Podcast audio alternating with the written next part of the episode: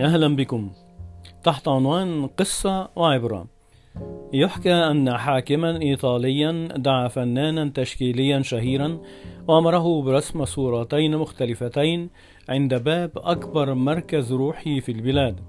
أمره أن يرسم صورة ملاك ويرسم مقابلها صورة الشيطان لرصد الاختلاف بين الفضيلة والرذيلة.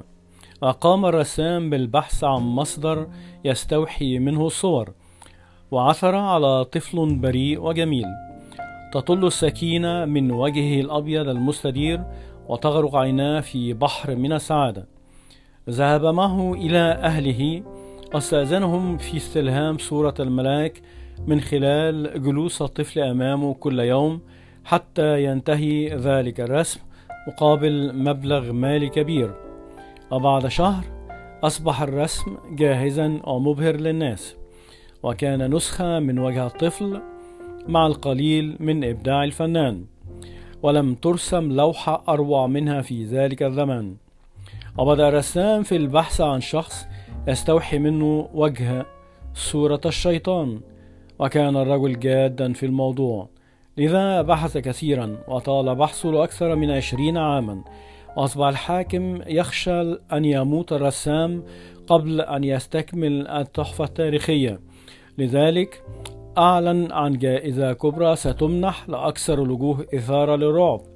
وقد زار الفنان السجون والعيادات النفسية والحانات وأماكن المجرمين، لكنهم جميعا كانوا بشرا وليسوا شياطين.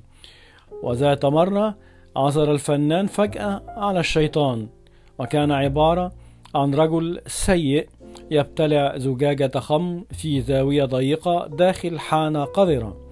اقترب منه الرسام وحدثه حول الموضوع، ووعد بإعطائه مبلغ هائل من المال، فوافق الرجل، وكان قبيح المنظر كريه الرائحة، أصلع وله شعرات تنبت في وسط رأسه كأنها رؤوس الشياطين، وكان عديم الروح ولا يأبه بشيء، ويتكلم بصوت عالي وفمه خالي من الأسنان.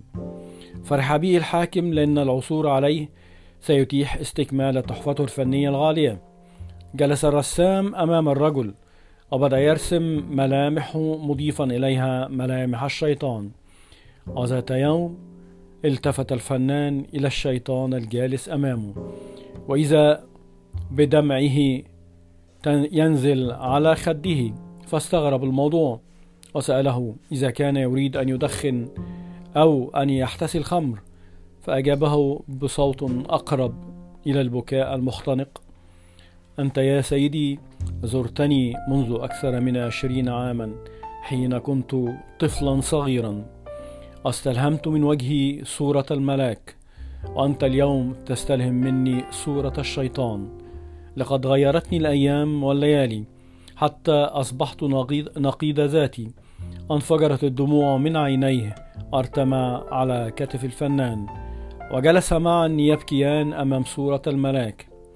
العبرة من هذه القصة أن الله يخلقنا جميعا ملائكة، ولكن نحن من نخلق من أنفسنا أحيانا شياطين، فلنصنع أنفسنا بأنفسنا، ولكن لا ينبغي علينا أن نفسد الفطرة السليمة التي فطرنا الله عليها. شكرا لكم.